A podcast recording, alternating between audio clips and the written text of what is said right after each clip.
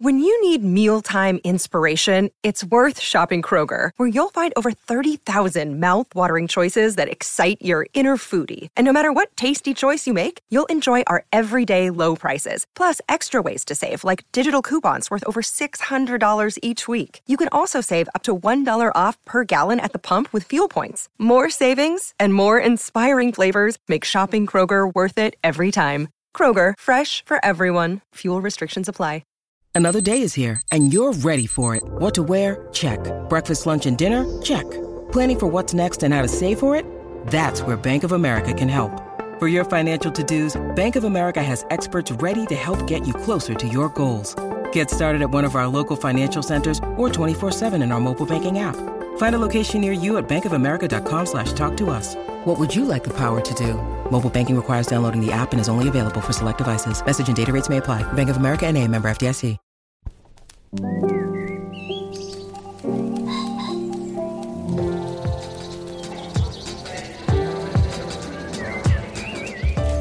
Stephen Metcalf, and this is the Slate Culture Gabfest Go Extinct Faster edition. It's Wednesday, June 15th, 2022. On today's show, Jurassic World Dominion is the latest in the blockbuster reboot. In this one, dinosaurs now roam the world all too freely. It stars Chris Pratt, Bryce Dallas Howard, and various others from the very, very, very original, now de extincted Jurassic Park. And then Jane Austen gets a wild and altogether, I think, lovely update in Fire Island. The movie was written by and stars Joel Kim Booster as Noah, or our Elizabeth Bennet. We'll be joined by Vulture's E. Alex Jung for that segment. And finally, does uh, everyone marry the wrong person? So argues a New York Times opinion piece we will discuss. Joining me today is Julia Turner, the deputy managing editor of the LA Times. Hey, Julia. Hello, hello. And of course, Dana Stevens, the film critic for Slate. Hey, Dana. Hi there. All right, shall we dig in? Let's do this. Ready? De extinct dinosaurs have been unleashed into the wild. Their wild, that is, which is our world. That's the premise of Jurassic World Dominion. We have various raptors nesting on our skyscrapers and soars of one kind and another foraging through our refuse. It's a pretty great setup. Atop this setup, we get an evil plot to corner the world's food supplies by a company that's sort of a cross between Apple and Monsanto. We also get the de extinction of Sam Neill uh, and Laura Dern and Jeff Goldblum. This one is like the first predecessor in the new trilogy. It's directed by Colin Trevorrow. It stars Chris Pratt, Bryce Dallas Howard.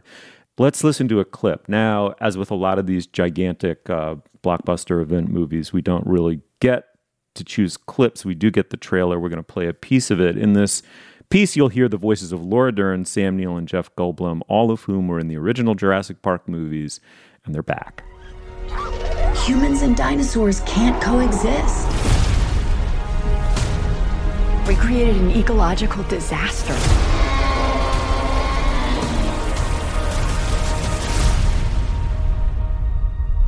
Ellie Sattler.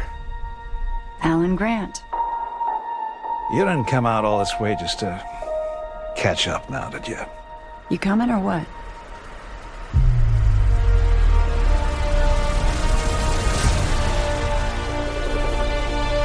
We're racing toward the extinction of our species.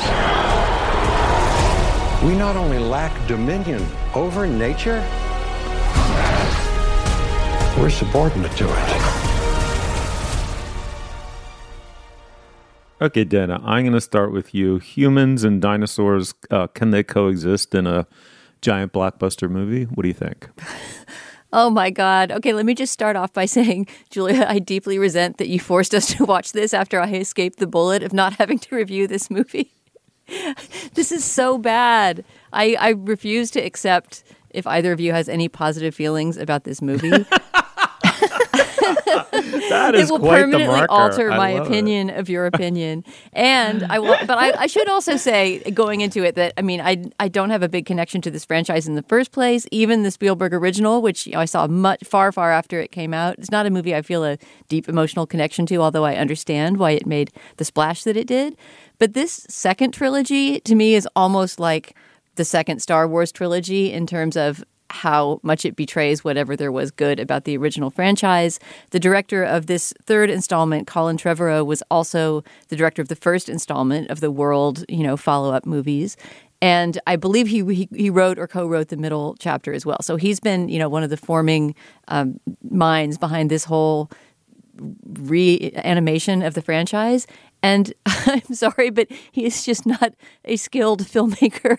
There are movies that are long and feel sort of roomy because of it. I was thinking of the Batman in particular, a, a, recent blockbuster we all saw that we liked with reservations and all agreed was probably 20 minutes too long. There's a difference between being roomy and needing some trims and then the vast airplane hangar of boredom that is Jurassic World Dominion, in which I consulted my watch about every half an hour thinking it can't possibly go on. And by the end, I was just in that state of despair like, I will never have any experience in my life again that is not watching Jurassic World Dominion.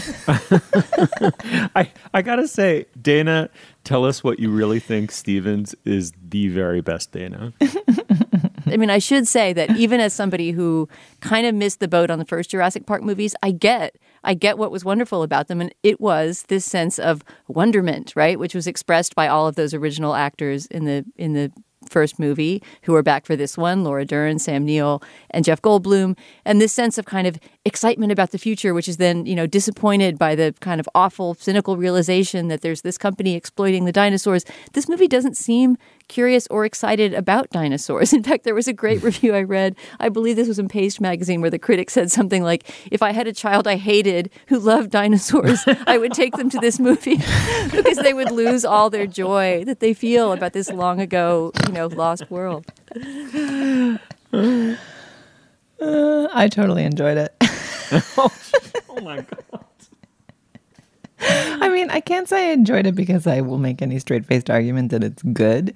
But first of all, the movie's worth watching alone for Laura Dern's costumes. The sleeveless like, coat. Ellie, I thought of you, Julia, the long sleeveless blue belted coat. Uh, 100% would wear everything in the movie like the sumptuous it's like it's like Eileen Fisher plus like sumptuous fabrics amazing jewel tone colors like I, I don't know exactly what kind of loot she's bringing down as a as a genetic scientist at her university. But that was a, a beautiful wardrobe, um, very sumptuous, sumptuous science lady clothes. It's like a it, it was like the science lady version of the chic art teacher auntie outfit. I think. well, it's also anyway. a great example of layering because if I understand it right, although this is very incoherently directed, so it's hard to tell, but I think this movie all takes place in basically one day and night, right? So she has to have this outfit that moves from you know around the world and through these incredible you know prehistoric environments and you know leaping onto helicopters or whatever, and she keeps shedding layers and having yet another chic thing underneath. Okay, we're done. Oh, yeah, with but, the, but that that that final like slub slub jersey tee and her little antique locket, it works every single layer works. It's just guys, like sifting guys. back through the sands of time. Um, but but but it's just a, it it is it's just an interesting document of how of what we require in terms of character and performance in terms of our blockbuster stars at this point and Chris Pratt and Bryce Dallas Howard. And I've I've really loved Chris Pratt and things. I'm not sure I've loved Bryce Dallas Dallas Howard in anything particularly, although I'm sure she's been good in things and I just haven't seen them. He, you know, he certainly can perform, right? Um, he can be really funny. I thought he carried Guardians of the Galaxy through like his particular personality and charisma in, in a specific way. But this franchise, the reboot of it, seems to have required, um, mm. you know, just not that much character or performance. And meanwhile, right, Jeff like, Goldblum yes. shows up and like wiggles his finger and wears transition yes. lenses. Again, the costuming throughout is really good. See it for the costumes. right. Oh but Julia, these these, well, these no, performers wait. you're mentioning that are so good are barely in it. I mean, Jeff yeah, Goldblum seems like he jetted in for one day to film a couple of scenes. And yet, he, and yet, I agree. He's uh, for the minutes that he's on screen, actually introduces character characterization's degree of at least subtlety or at least some layer just below the sort of jazzy surface you know uh, it, it, uh, and suddenly it feels almost like a movie but uh, you know a, a, couple things. One is i totally agree that there seems to have been a kind of active self-deadening on the part of chris pratt in order to get his personality to fit into those the stupidity of the script, the flatness and stupidity of the script. He, at moments, he seemed to me to be doing a George W. Bush impression. It just is so awful. And you know, I will say that I never liked this franchise going all the way back to the supposedly nostalgia inducing original, in part because Michael Crichton was just a f- fabulous cynic and it was constructed like something genetically engineered to please the most maximum number of people in a commercial setting. I mean, it's just like, eh, you know, and then this t- tiny patina of satire to redeem it. Um, and the, and the, the, but the, but at the end of the day, it's Spielberg, you know, taking populist material to its maximum potential in the in the original. I mean, you know, they're just, you know, I mean, does no one understand that if you put a camera on a glass of water and you haven't seen the dinosaurs yet. I mean, the lesson that Spielberg taught the world in Jaws is don't show the shark. Don't show the shark. There's no shark. What shark? And you just build and build and build. And the same thing in that moment, he's got that little glass of water on the dashboard that starts to vibrate with the very distant footsteps of the dinosaur. And that's your first inkling, not only that they exist, but how freaking big they are and what their relationship to the earth is. And, uh, you know, that's filmmaking, right? This is not, this is anti filmmaking. There was a moment when I thought, I actually want to do the math on how many stupid things there are per beat in this movie.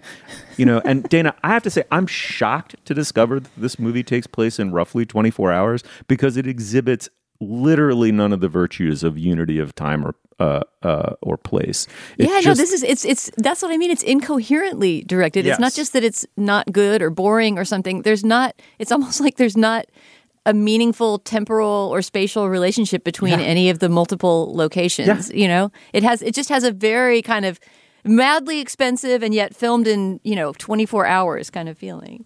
Yeah. Well, the other issue is they that with with your point about not showing the dinosaurs, Steve, is they show so many dinosaurs all the time, yeah. and the the promise of the trailer and the potential appeal of this movie, right, is to be Rise of the Planet of the Apes of the dinosaurs. Like the end of the last one was all the dinosaurs get free.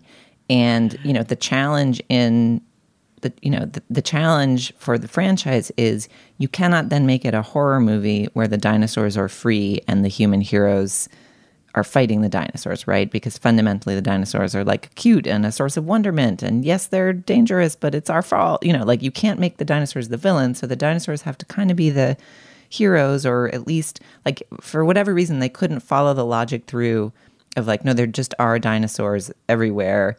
And all the scenes are the, you know, the the pterodactyls nesting on top of the Freedom Tower.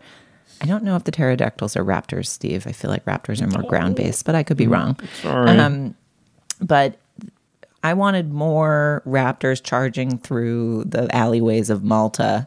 Um, and fewer scenes where a Bigfoot showed up in the forest and then someone just like rattled off a series of facts about how big the dinosaur was. Like, that's a dreadnought of something or something. Oh, that's the allosaur. Oh, they shouldn't have put so many alphas oh, in this valley. God. And then the movie seems to think that we care about which of the fictional computer blobs wins a fight. Like, a whole 10 minutes of the final sequence is just like the various fake monsters fighting. And it reminded me of I have I know two people who were PAs on Michael Bay's latest Transformers movie recently on the set of shoots that was just like machines fighting on a bridge. Like it was like a sub shoot that had no actors because it was just all going to be CGI. And I was like, oh, this is that. Like the part, like somehow we've got by the end of the movie because it's so scarecrow stitched together we've got like nine characters and and I, I came out of it almost wanting to like play Jurassic Park. Like the whole last half hour is just the nine characters running around in the dark. And then they have almost like a dance move where like something big comes their way and they get into like a phalanx where you can see all of them in their outfits and they stare up at the thing. screaming they like Eh, they scream or then they just like look quietly and like hope it won't notice them. And then they like scamper around behind the nearest overturned tank and then like assemble into their little dance phalanx again.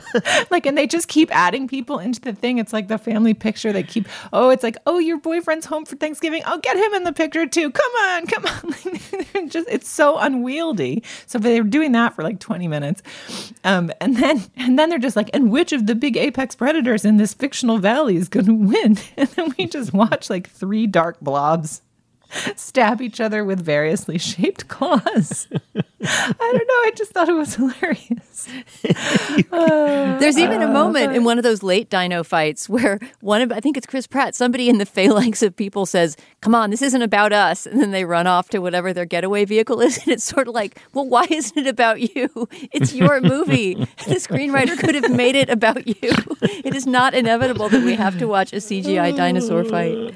And no, yeah, and also I just, I, Julie, I just want to double back. One point I really take is like they turn them into raccoons. They turn them into deer. You know, they're like pests. They're they're riffling through your freaking recycling and garbage. It just, you know, and of course they don't go for any humor at all. The whole thing is just po-faced nonsense. Um, Can I make anyway. a point about that though? About the, the the presupposed world? I mean, the actual the setup in the first 10 minutes or so seemed like it could have had some intriguing connections to, yes. for example, climate change, right? Yes. I mean, COVID, the reality of this world that we're living in, where there's sort of horrible things that we just live with and, and tolerate. And the idea that, you know, we're some number of years out from the last movie and that dinosaurs are now just in the world as almost like pests could have been a really interesting setup for some, you know, social critique, social satire, some kind of allegory. And the movie completely abandons that by having everybody pretty soon converge on this, you know, enclosure where the dinosaurs are, where we're just on another island with no stakes, right? I mean, it's just it's such it's throwing away everything that could have set the movie apart and made it interesting. It's like an anti-smart movie. Okay, well, on that note, it's the new Jurassic Park movie. It's got Dominion in the title. It's only in theaters. It made a bundle of money. Julia loved it. Um, if you've if you uh, have an opinion about it, we'd love to hear it. Shoot us an email. Okay, moving on. Apple Card is the perfect cashback rewards credit card. You earn up to 3% daily cash on every purchase every day. That's 3% on all your favorite products at Apple 2% on all other Apple Card with Apple Pay purchases, and 1% on anything you buy with your titanium Apple Card or virtual card number. Visit apple.co slash card calculator to see how much you can earn. Apple Card issued by Goldman Sachs Bank USA, Salt Lake City branch. Subject to credit approval, terms apply. All right. Well, now is the moment in our podcast where we talk business. And uh, Dana, what do we got? Steve, we actually have three items of business today. It's a packed week at the Slate Culture Gabfest. First of all, an announcement about an upcoming live event with Slate. If you want to get up to date on everything that's happening with the Supreme Court right now, and that is a lot of things, many of them very disturbing, please come to the Bell House in Brooklyn, New York on Thursday, June 23rd. A lot of Slate's best writers about the judicial system and the courts, including Dahlia Lithwick, Mark Joseph Stern, Christina Cauterucci. The host will be Susan Matthews of the slow burn Roe v. Wade season that just started, Emily Bazelon. A lot of Slate old timers and bigwigs will be at the Bell House unpacking all the Supreme Court news. And there'll also be a special live taping of the great podcast Slow Burn with the new season that just started about Roe v. Wade and the history of abortion rights in the U.S. Go to slate.com slash supreme to get your tickets for this event at the Bell House. That's slate.com slash supreme. Our second item of business is to remind listeners about the upcoming Summer Strut episode. This is our annual tradition here, begun by Julia Turner, where we ask listeners to send us their favorite summer songs, preferably something you can strut down the street to with it in your headphones. We compile all these into a Spotify playlist, and then after listening to it for a couple months, we choose our favorites and talk about them during a special episode later in the summer with Slate's great music writer Chris Molanphy. So please, if you have suggestions for the list this year, email us at culturefest at slate.com with the subject line Summer Strut. That way we know where to put it in the pile and put it in the in the Spotify list. And remember to include the name of the song and the artist in the body of the email. We are really excited to listen to these, so um, please get the, the list bulked up for us. Our final item of business, Steve, is just to tell everyone about today's Slate Plus segment. This week, we're going to talk about an online debate that was flaring last week around the movie Fire Island, which we, of course, are discussing this week, after someone online accused the movie of failing the Bechdel test. Of course, many other people chimed in and said the Bechdel test shouldn't apply, the Bechdel test is nonsense, all kinds of arguments about the test itself. We thought that we would discuss the usefulness of the Bechdel test, quote unquote, which we'll talk about what that is, um, whether you're applying it to Fire Island or any other movie, TV show, book, etc. So if you're a Slate Plus member, you will hear that later in the show. And if you are not, you can sign up today at slate.com slash culture plus. When you're a member, you get ad free podcasts, you get bonus segments like the one I just described, and lots of other shows have those too. And of course, you get unlimited access to all of the writing on slate.com. Please support us and all of our brilliant colleagues by going to slate.com slash culture plus and signing up today. Once again, that's slate.com slash culture plus. Okay, that was a lot of business. What's next, Steve? Okay, well, Fire Island is a sandbar off the Long Island coast. It's made up of endless beaches dotted with little seaside cottages. It's also been a gay mecca since at least the 1930s. The new movie, Fire Island, is many things. It's an homage to that island's blend of hedonistic escape and romantic longing, as well as to the complex social politics within the gay community involving money and social class. It's also a love story modeled very sweetly and very archly on Jane Austen's Pride and Prejudice, uh, as well as an attempt to redress the underrepresentation of gay Asian men across all media, not just the movies. There is so much to say about this deceptively small movie. It stars Bowen Yang and Margaret Cho, in addition to many in a terrific ensemble cast. Why don't we listen to a clip? In the clip we're about to hear, the main character, Noah, who's played by Joel Kim Booster, is talking to his friend Howie, played by Bowen Yang. Howie's feeling a little disillusioned about Fire Island. Let's listen. Coming here was a mistake. I can't believe you talked me into this again. What the fuck are you talking about? You know the only time I see you now is on FaceTime? No, I'm serious. We used to come here to be gay and stupid, and now I come here, I just feel terminally alone. Alone? Look around. We're literally swimming in dick. No, I don't mean like that. I mean like existentially lonely. And here in SF, Never had a boyfriend. Oh, God. Monogamy industrial complex rears its ugly head. Listen, I've never had a boyfriend either, and I'm fucking awesome. Yeah, well, I'm not you. Yeah, well, you could be. All you have to do is get laid once in a while. Oh, fuck off. no, I'm serious. I mean, why not? You're cute, you're funny, you're consistently the least repellent to men out of all of us. I mean, let me be your wingman. Everybody should fuck on Fire Island at least once. It's like our birthright. All right. Well, to discuss Fire Island, we're joined by E. Alex Jung of, of Vulture, the estimable culture site. Uh, Alex, welcome to the show. Hi. Thanks for having me. Uh, it's great to have you. You wrote a wonderful, uh, both critical and reported piece about the movie. It was terrific, and I hope people seek it out. Um, why don't we? There's a lot to say, but why don't we start here? This is a really, really good movie, uh, in my estimation. I loved it. Um, can you describe Fire Island, the place, maybe a little bit in the history of sort of gay iconography, and then let's turn to the movie and whether or not you know the movie captures something of its essence. Sure. I mean, I think as you mentioned, it's been a kind of getaway for you know gay male New Yorkers uh, since the 30s, and then I think you know with the post Stonewall disco era, it became a a real hedonistic party island. You know, it's a, it was a place where you could go, and everywhere you would just be surrounded by other gay men so uh, I, I, I think what what is really lovely about the movie is that it really captures that sort of spirit of you know what happens in Fire Island stays in Fire Island.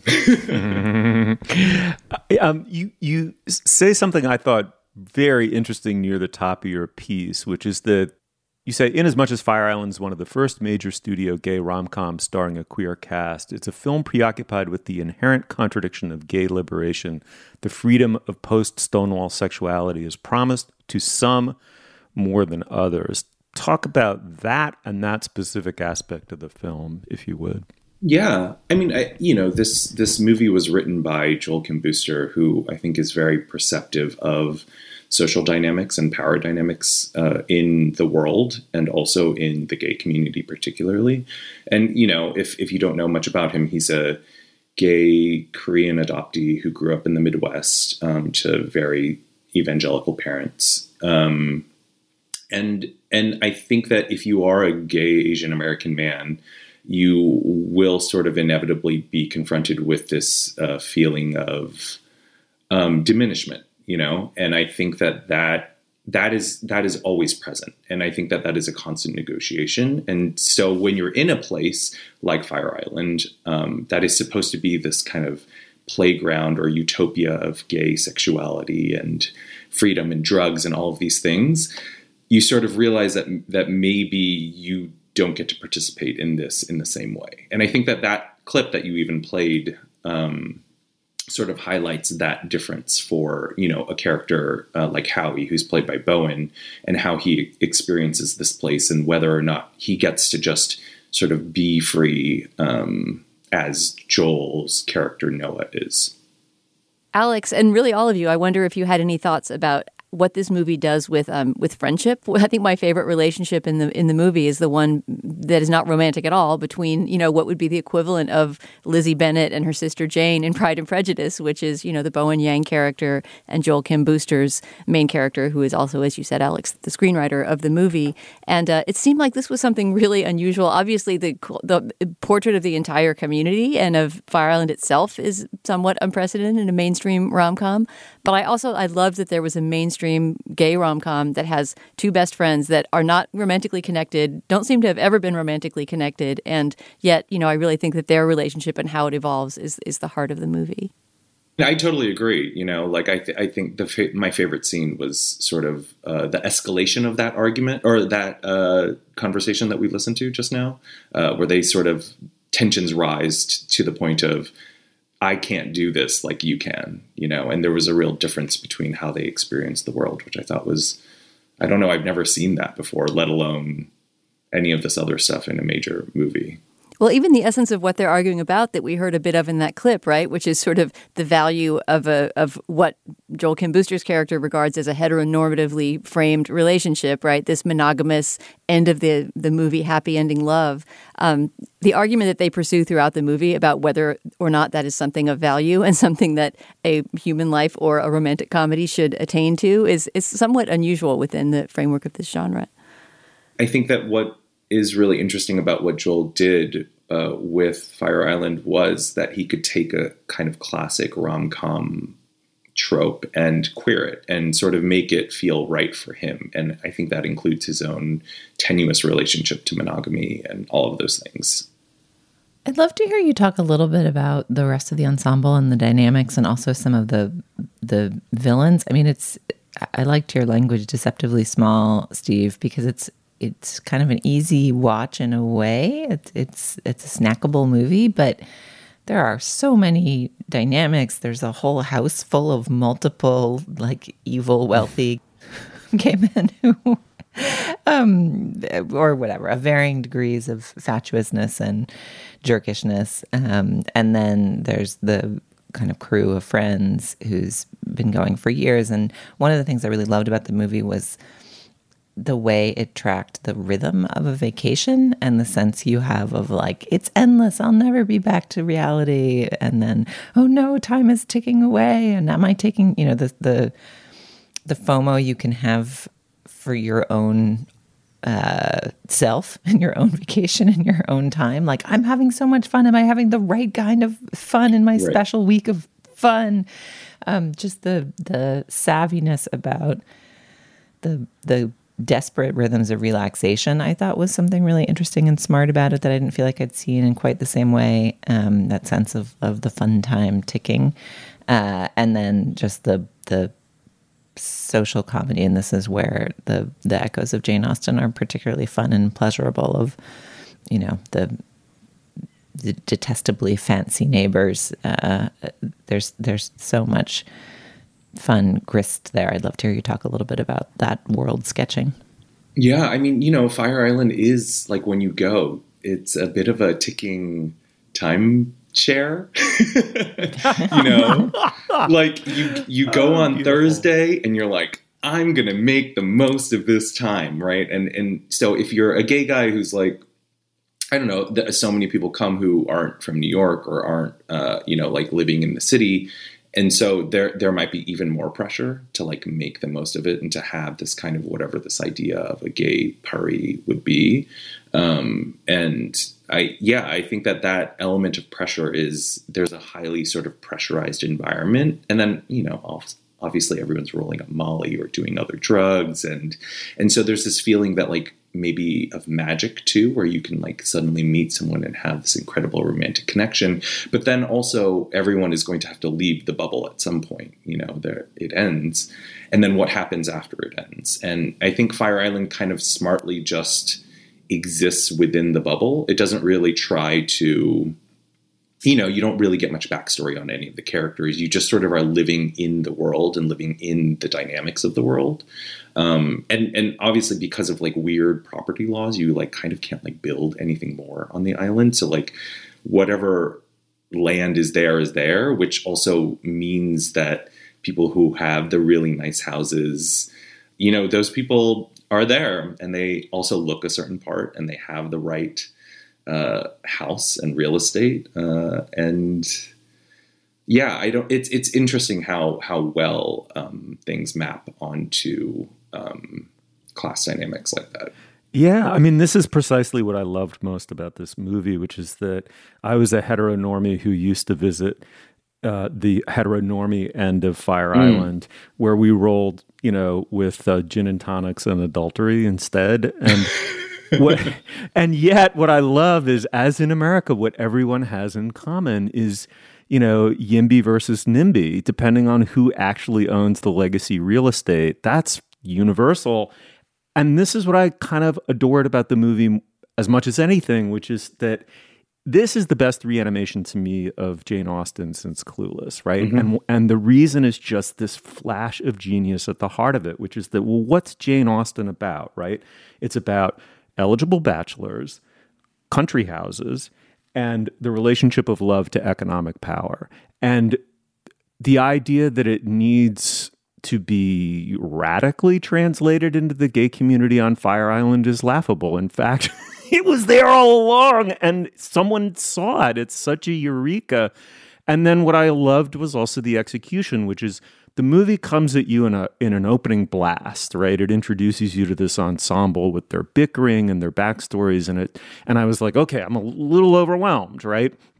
But then the way it settles into itself and the precision of its comedy and social awareness and its ability its characters and its own ability to lapse into con- contemplative repose almost and melancholy contrasting to the hedonism and the sense of the ticking timeshare. I re- I really thought it was a beautifully realized film. Yeah, I mean, I think I, I, love that description, Steve. I think the other thing that was a revelation to me in this film is is just Joel Kim Booster himself, who both has written something so precisely observed as you say, Steve, but like really carries the I mean the the whole ensemble is good and the the kind of the Bingleys and the Darcys are are fun too. But um it's an amazing performance and he really you know, as is the case with the um the meddlesome best friend who just wants to get their kindly pal laid. Uh, he, he has things to learn and things to ponder as well himself, and the performance is incredible. To talk a little bit more about Booster's career and and where this lands in it, it feels to me like a pretty major thing to do pretty early on in a way that makes me really excited to see all that's to come. Yeah, totally. I mean, you know, I think that he had to write this movie in order to get to show off what he could do. You know, like mm-hmm. nobody mm-hmm was going to make a movie, you, you, know, even a generic movie about Fire Island or a, a gay rom com about Fire Island and decide to cast him, right? He, he had to write a film that was, you know, rooted in his own experiences that he could, um, that he could then play. Um, and I think that that's the, the luck of and persistence of his career is that he can finally do that. I guess um, he he started off mostly in stand up. I think that's what he's known for, and he also this is going to be a very big month for him because he has he has Psychosexual coming out on Netflix, which is a one hour um, special uh, in a couple weeks, I think, or next week. So and he has like a you know, a co-starring role with Maya Rudolph in her Apple TV show Loot. So he's very much about to be present everywhere, I think. Um, but I think that these things are just a kind of culmination of his of, of what he's been working towards. Mm. All right. Well, in addition to pointing people to the movie, which I think we all agree they should see if they haven't, uh, I'd also like to point people to Alex's piece in Vulture went up on June 3rd. It's called Pride and Prejudice in Fire Island. Uh, Alex Jung, thank you so much for coming on the show. This was terrific, and I really hope we um, do it again soon. Yeah, I would love that. Thank you for having me. Hey guys, it is Ryan. I'm not sure if you know this about me, but I'm a bit of a fun fanatic when I can. I like to work, but I like fun too. It's a thing. And now the truth is out there. I can tell you about my favorite place to have fun Chumba Casino. They have hundreds of social casino style games to choose from, with new games released each week. You can play for free anytime, anywhere, and each day brings a new chance to collect daily bonuses. So join me in the fun. Sign up now at chumbacasino.com. No purchase necessary. VGW Group. Void were prohibited by law. See terms and conditions. 18 plus. This episode is brought to you by Progressive Insurance. Hey, listeners, whether you love true crime or comedies, celebrity interviews, news, or even motivational speakers, you call the shots on what's in your podcast queue, right? And guess what? Now you can call the shots on your auto insurance too. Enter the Name Your Price tool from Progressive. The Name Your Price tool puts you in charge of your auto insurance by working just the way it sounds.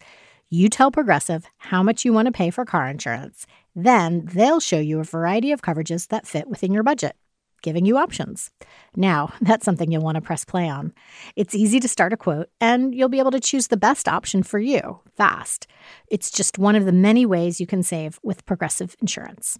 Quote today at progressive.com to try the Name Your Price tool for yourself and join over 28 million drivers who trust Progressive.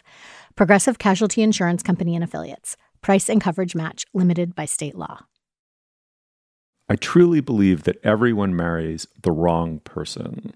So goes the opening gambit of a uh, very provocative uh, opinion piece in the New York Times by Tish Harrison Warren. She goes on to say if we as a culture view seeking personal fulfillment as a sacred duty, staying in an unhappy marriage is then seen as an act of self betrayal. That's a characterization of the predominant attitude now towards marriage, unhappy marriage, and divorce. Regardless of what you make of her particular argument, some ways of betraying oneself also seem to resonate as a kind of social betrayal. So, divorce wasn't back in the old day just the failure of a marriage. Divorce itself would be a social failure if divorces became widespread. Therefore, the individual bears some kind of burden unfairly, in my estimation, to the whole, to the social whole. Anyway, her observation, which I think is true, is now the logic of that has just been flipped entirely. It's now perceived as a kind of social betrayal not to pursue your own individual happiness to the max. Anyway, I found this extremely intriguing uh, argument. Uh, Julia, what'd you make of it? I felt that it was probably useful to some people for her to have written this piece, but it felt a little straw manny to me. Um, like, is there in fact a widespread culture that you have to divorce your partner as soon as you feel a moment's dissatisfaction? I don't know that there really is. I mean, I, I, I think she is talking about a real social phenomenon, which is that there is probably more of an assumption now than there was certainly 50 years ago that a bad marriage is worse than no marriage. And for, you know, centuries, that was impossible for women because women had, in many cultures, had very little way to be even a person in the world with property or money or means to feed them and clothe themselves and survive outside of a marriage. So it's it's a very new idea um, that that you know a marriage that isn't fulfilling is is inherently a bad one, and it's probably worth pointing that out. But this piece suggested um, I don't know, a level of oppressiveness of that idea that felt slightly overstated to me. And I think we were interested in talking about it along with some other recent essays in which people write very publicly about their dissatisfactions with their partners and what it what it is to write about love and marriage for a public audience like that it, it, it you know what we make of those essays there is something that is brave about it because it puts the reader, including me, in the position of of thinking like, well, I don't know. That does sound like a tough marriage. are you sure? Are you sure? Are you sure you want to stay married? That seems like a big slog. Um, but it, which is, of course, the whole point is that that she's finding the growth that is coming with her particular slog rewarding. So it seemed like a useful counterpoint, but perhaps one that slightly overstated the the prevalence of the uh, everybody get divorced idea somehow. What did you think? Yeah, I mean, I don't love this kind of piece. This kind of, for one thing, it's so short, right? And what she reveals is so selective and mm-hmm. calculated that I don't really feel like I know the background of why these two people aren't happy together and how I should apply that to my life or to life in general. And I don't know. There's just I feel like there's there's something about this kind of performative my relationship is great kind of piece, which ultimately is what this is, even if she's saying all these quite harsh things about the suffering that she and her husband have gone through in the last 17 years. There's still something a little bit sanctimonious about the way that she's holding up this portrait of this particular relationship as as you say julia a model of what marriage should be or some kind of instructive bit of morality. I mean she says some things that don't apply to every normal couple's bit of, of unhappiness in their lives for example, that the pastor who counseled them before they were going to get married said that they should not get married, and that her husband himself, who is an Anglican priest, would not have counseled a couple who had the disagreements that they had when they got married to get married. She has a sentence that to me seems alarming. One paragraph begins The last 17 years have held long stretches where one or both of us was deeply unhappy. There have been times when contempt settled on our relationship, caked and hard as dried mud.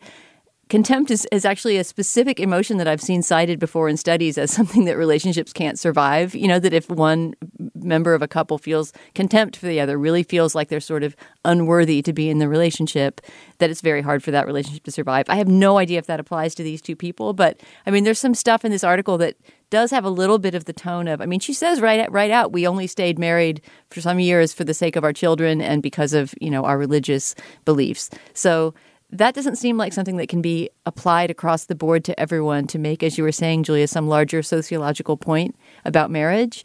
So I don't know. I mean, these kind of pieces almost never make me come away thinking, oh, I, I see my own life or relationship in a different way. It's it's a little bit mo- more like, well, sucks for you, lady, but I don't know what conclusion I'm supposed to draw from it so the, here are the two aspects that interested me most. One is that you know, well, what's the super ego at work in any given age? You know, sort of at the social super, ego, and you know, in for example, my mother's generation, it was owing this, I think, horrendously burdensome fealty to the nuclear ideal of you know, sort of, I mean, many many aspects of it that are just screamingly anachronistic now. The male you know breadwinner and the um, you know female homemaker and the just the gender division of labor and on and on and on. Um, but what I like about this piece is it points to what the possible new cultural superego is, and you could argue if you wanted to be a little you know nerdy about it, sort of under neoliberalism, which is that the fealty that you owe is so internalized. Um, it really is to your best self this construct that turns into, right? It's like supposed to be liberating. You move toward this ideal, you owe something to that ideal, but it's actually, it, it has this structure of a very burdensome superego for many people and it's you know it's beset by the paradox of choice in the age of the internet when one is single, you know, you're on the internet and you're just constantly shopping across, you know, space and time, which are unconstraining now to discover the exactly right person for you. And so in a sense, I liked the rhetorical extremity of it. I think what I found interesting about it that I that I believe the author is not accounting for enough is you know, that strange, really dark wisdom of the Frost poem Road Not Taken, which is what he says about that road is that one day I will justify my choice as if it were the courageous one, whichever road I take. and that's this incredible act of like proleptic understanding. I know that I'll be this sententious fool 10, 20, 30, 40 years hence who will inevitably take the same consolation that others do. And as corrosive as regret is, this is like it's non-corrosive, it's very solacing, but it's could be even more false in some elemental way than regret. I mean, she's telling herself my choice was the right choice in exactly the way the speaker of the Frost poem says, one day I'm going to do this, but don't believe me then. It's nonsense. Totally. I mean, the piece I think has some interesting studies in it that show that for people who are unhappy, divorce didn't increase their happiness. Um, and, and that's really interesting. And, you know, I'm sure we are all, I think we all feel fortunate to be people who, have not uh, gotten divorced. And I'm sure we all know people who've gotten divorced or who've considered getting divorced and have not gotten divorced. And it's it's super hard to do, you know, even if when it is the right thing to do. it's really disruptive and it's really confusing and it's really destabilizing. And I mean, it makes sense that that it's not a step to take lightly. But again, that's what sort of felt strawmanny to me about it. Like it, it is true that there is a broader cultural be your best self imperative. I think that is the most interesting idea here. But it's not actually like everyone is going around being like, "Oh yeah, divorce, what a breeze, nobody minds, the kids are fine." Like, yeah, it's really it, it, it is a big deal, even if it's on the table in a way that it wasn't um, before. So that's what sort of feels circular about the piece somehow. Mm. I'm curious what your response is to people writing in a revealing way about marriages that they are in with living people, um, and also whether you can think of examples of writing about marriages that you are in with a living person that, that you really loved and responded to and thought were wise and profound and didn't seem like a concatenation of facts intended to fill out an op ed. I mean, the first thing that came to mind, and this is, I haven't read this book, so I can't say which side it falls on, but I'm just thinking of that Heather Havrilesky book that came out earlier this year. It's called Foreverland. And it's essentially, I mean, I get the impression that it's almost more of a humor book in a way, although I'm sure it also has some some self revelatory stuff in it. But it's it, the subtitle of Foreverland is On the Divine Tedium of Marriage. And I know from, you know, the response in the press at the time, like the View ladies were scandalized by it. It got a pretty negative review in the Times from someone who, you know, regarded it as sort of posturing. I mean, but Heather Havrilesky, I think, went really far, and that's the kind of writer she is. You know, she's a very self-disclosing writer um, in in exposing her husband's putative faults and her own too. I'm sure, but you know, there were the comparisons of her husband to a smelly pile of laundry, and essentially, sort of like the the worst kind of domestic metaphors. It almost seemed like very edgy Erma Bombeck columns or something like that, and uh, and people were really upset about it. I have no opinion about that book per se, but the fact that it created that outcry made me think about this. And I really think in general that I'm pretty turned off by this kind of writing. Like, I almost never like the modern love column for the Times. It almost always, to me, has that slight scent of smugness, you know, of like Steve with the, the road not followed. Whatever road I followed is the right road, and therefore implied the road that you too should follow. So I mean, I wish I could say, give some counterexample of a person who writes incredibly about marriage and family life. I think maybe with writing about one's children, it's a little bit easier than writing about an intimate partnership that's still going on, but it feels really hard for that not to be a betrayal, you know? And I personally would, I don't think, I can't imagine a circumstance in which I would write unflattering things about my partner for publication while still hoping to have a successful relationship with them. Yeah, I mean, I think there there is often a posture when people do it that's like, my marriage is, I mean, whatever. It's always smug. There's no way to do it that's not smug because it's either like unctuous, like my partner and I love each other so much, or it's like my marriage is so tough and we're so honest and real that like I can just tell you about the laundry pile and you you know you you deluded sheep can't handle it like how honest my marriage is and you and part of the com- compulsion of reading was like they really seem like they're about to get divorced or maybe not i don't know maybe their marriage is on some astral plane Ooh, you know like it's it's but it's all fundamentally performance and I, I, I guess i just feel sort of old fashioned and square like or or fundamentally more a partner than an artist or something like i mm-hmm. just it it's a private special thing i don't I don't want to write about it. And I sort of distrust the impulse to write about it in others in a way that's probably not fair to them and to the multiplicity of human experience. But I want to hear. I hope um, listeners who who have counterexamples of you know well, no, here is a great revelatory essay or book about a marriage that's still ongoing and in some way successful that they'd point us to it because I'm sure it's out there. Obviously, it's part of human oh experience that can be written about well. I, you gave me the the greatest one of all time, maybe James Joyce and Nora Barnacle right? I mean, it's from whence we get you know both Stephen Dedalus's and Bloom's relationship to Molly Bloom, right? I mean, like, and I mean, she is Molly Bloom, right? In Joyce's mind, she was maybe not in reality or Nora Barnacle's, but well, if something's sublimated into a fictional character, though, does it count? I wonder. I mean, certainly, I'm sure there are yeah, people who have had successful point. relationships that have subsumed them into literature, but that's not the same as James Joyce saying, "Let me tell you about Nora and all her faults." you know. Man, Nora before coffee. Oof. well, we definitely get her after coffee in that last chapter of Ulysses. Bada bing. But all right. This is one that uh, listen, listener mail will uh, will be just uh, a very rich uh, vein, I'm sure. But um, all right, shoot us uh, shoot us some text. Let's uh, let's move on. I want to tell you about a new show from the Financial Times called Life and Art from FT Weekend, hosted by me, Lilah Raptopoulos. Life and Art is twice a week.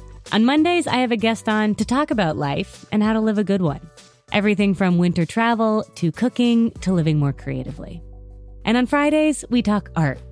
Two FT journalists and I discuss a piece of culture that's in the air new music, movies, and more. Find Life and Art from FT Weekend wherever you listen. Coming soon from Slate Podcasts. So, first it was Dade County. Voters in the Miami area repealed civil rights for gay people by a two to one margin. In the late 1970s, cities around the country began rolling back anti discrimination laws that protected gay people. And then it was Wichita, St. Paul, Eugene. Successful campaigns against the gay community, which shocked us all. A state senator from California watched the laws fall and saw an opportunity. Homosexuality is a most repulsive lifestyle. His name was John Briggs, and he wanted to deliver the anti gay movement its biggest prize yet. California realized that they were coming for us. I'm Christina Cauterucci. This season on Slow Burn, we'll explore how a nationwide backlash against gays and lesbians led to a massive showdown in California. Now it's something called Proposition 6, the Briggs Initiative. It would call for firing any teachers in California who practice homosexuality. Your life as you knew it would be destroyed. We've got to fight back. We can't let this happen in California. The Briggs Initiative would be the first statewide vote on gay rights. With so much at stake, young people became activists. We were all coming out all day long, every day. and activists became leaders. My name is Harvey Milk, and I'm here to recruit you. Slow Burn, Season 9 Gays Against Briggs. Out May 22nd, wherever you listen. If we lose here, it'll be 50 years before we ever get back up again. Like the drag queens say, take out the earrings, sharpen the nails. There ain't no going back. All right. Well, now is the moment in the podcast where we endorse Dana. What uh, what'd you bring in this week? Steve, my endorsement this week is in honor of the late actor Philip Baker Hall, who the announcement of his death just came out the day before we taped. And he was 90 years old, so he had a good long life and a very long career as a character actor. Whether or not you recognize the name Philip Baker Hall, I guarantee you will recognize his face and his voice. He's completely one of those it's that guy character actors of the late 20th century who was in every other thing you can think of from you know Seinfeld to uh, Paul Thomas Anderson's debut feature Hard Eight to oh my goodness, I, I, he was on. He had his own sitcom, I believe. People are going to write in and tell me other Philip Baker Hall uh, cameos that they can think of, but he really was one of the the great character actors of his generation. And last night, in his honor, I went back and rewatched Secret Honor, which is, Steve, you would be fascinated by this, I think, a 1984 Robert Altman film that's a one man show. It's based on a, a, play with one character, which is Richard Nixon in his, uh, in his late years. It's Richard Nixon post Watergate, basically getting drunk on his own in his study and kind of ranting into a tape recorder. Are you familiar with either the movie, the play, the concept of Secret Honor? None of the above, and I'm I'm going to run, not walk. This sounds so cool. It's such a bizarre curiosity. I mean, in some ways, it doesn't entirely work. The performance is fantastic. The reason to watch it is because Philip Baker Hall as Nixon is just uh, extraordinary, and and the script is really good. But it feels strangely theatrical and enclosed. The music doesn't really go with the with the action. There's something a little bit off about it and maybe a bit dated, but it's so such a strange oddity and so worth watching for his performance. And also I was thinking strangely timely in the same week that we're watching or I'm anyway riveted to the hearings about January 6th and the late kind of Mad King days of, of the Trump administration. So in many different ways, a lot of things converge to make Secret Honor the watch of my week. And I should also mention it's streaming all over the place, but if you watch it on the Criterion channel, the extras are incredible. I'm still in the midst of the extras, but there's a commentary track with Robert Altman talking through the movie, which is great. And uh, and I haven't watched this yet, but there's also an, a little interview with Philip Baker Hall about playing Richard Nixon. So there's a whole package on Criterion if you watch it there. And if not, you can find it streaming on lots of other platforms. Secret Honor from 1984. Uh, that sounds that's just amazing. Uh, Julia, what do you have? All right. Well, I think it's only fair that in a week when I um, primly complained that nobody should ever write about their marriage, and in which I eagerly wait to be proven wrong by all of our listeners telling us about great essays about marriages, uh, that I reveal something slightly personal for my endorsement. I want to recommend today. I don't know even what to call it or if it has a name, but micro journaling maybe is the name. I have I purchased I think both from Amazon, which feels like a sad place to purchase uh, so intimate a tool. Two things: one called the Five Minute Journal, and one called One Line a Day, and each of them has like different little formats that basically ask you to the the five minute journal has you like write a little bit in the morning and write a little bit in the evening. And it's like a little more self-helpy maybe.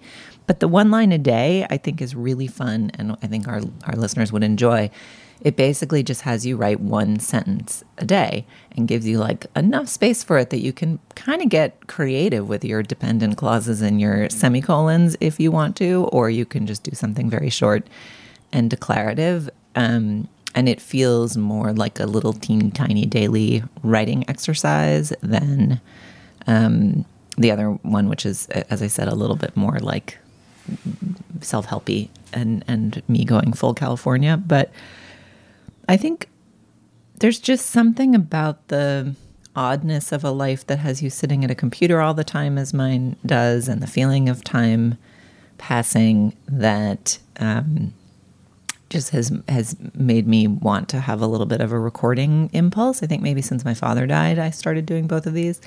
Um, and but it's really hard to figure out how to do it. I've never really been a diarist or a journal keeper.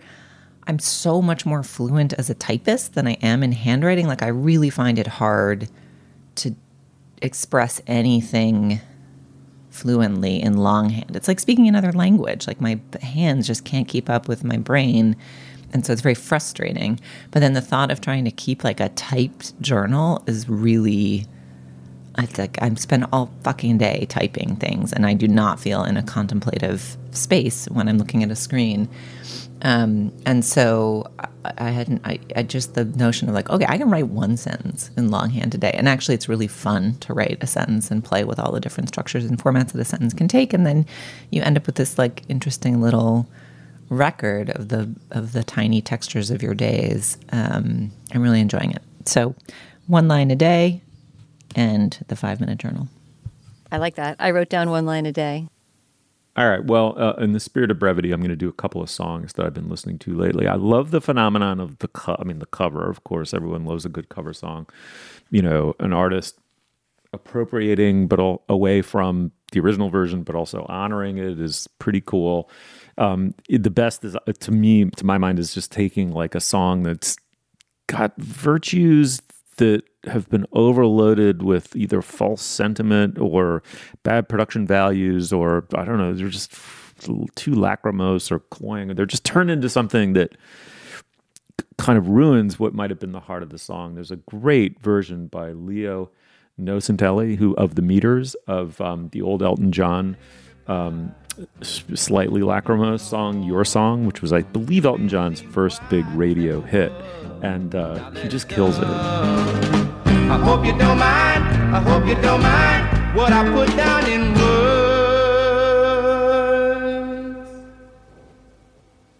How wonderful life is while you're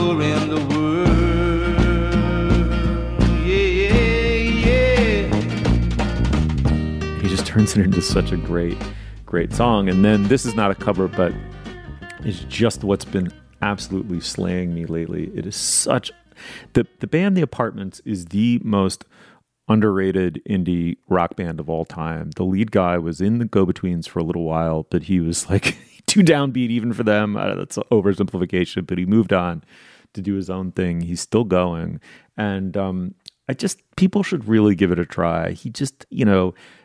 Anyway, he has a song that I wasn't familiar with, and there's a great live version of it called "Live at Lubu." is the is the album L apostrophe U B U because of course the French understand this man's genius, um, and it's called "Everything Is Given to Be Taken Away." Will you think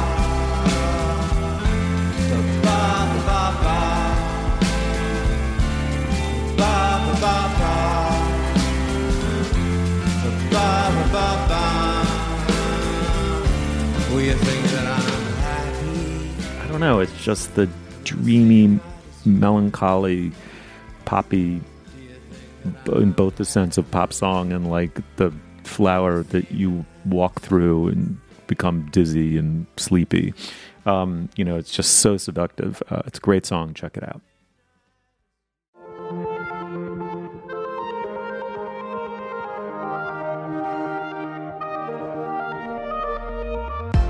Julia, thank you so much. Thank you. Dana, thank you. That was this was fun, really fun. It was a pleasure. Yep. You will find links to some of the things we talked about at our show page. That's slate.com slash culturefest. And you can email us at culturefest at slate.com. Our introductory music is by Nicholas Britell. Our producer is Cameron Drews. Our production assistant is Nadira Goff. For Julia Turner and Dana Stevens, I'm Stephen Metcalf. Thank you so much for joining us. We will see you soon.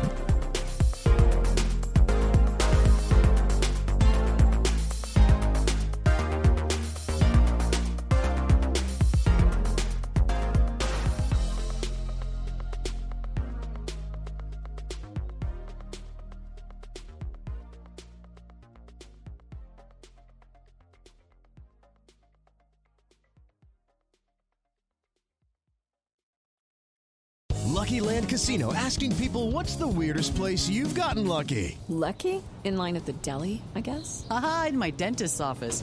More than once, actually. Do I have to say? Yes, you do. In the car before my kids' PTA meeting. Really? Yes. Excuse me, what's the weirdest place you've gotten lucky? I never win and tell. Well, there you have it. You can get lucky anywhere playing at LuckyLandSlots.com. Play for free right now. Are you feeling lucky? No purchase necessary. Void where prohibited by law. 18 plus. Terms and conditions apply. See website for details.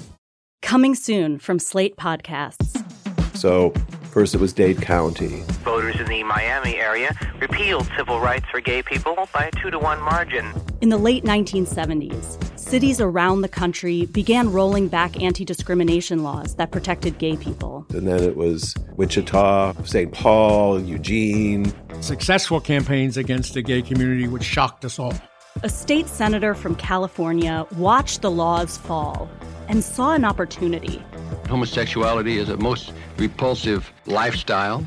His name was John Briggs, and he wanted to deliver the anti gay movement its biggest prize yet. California realized that they were coming for us.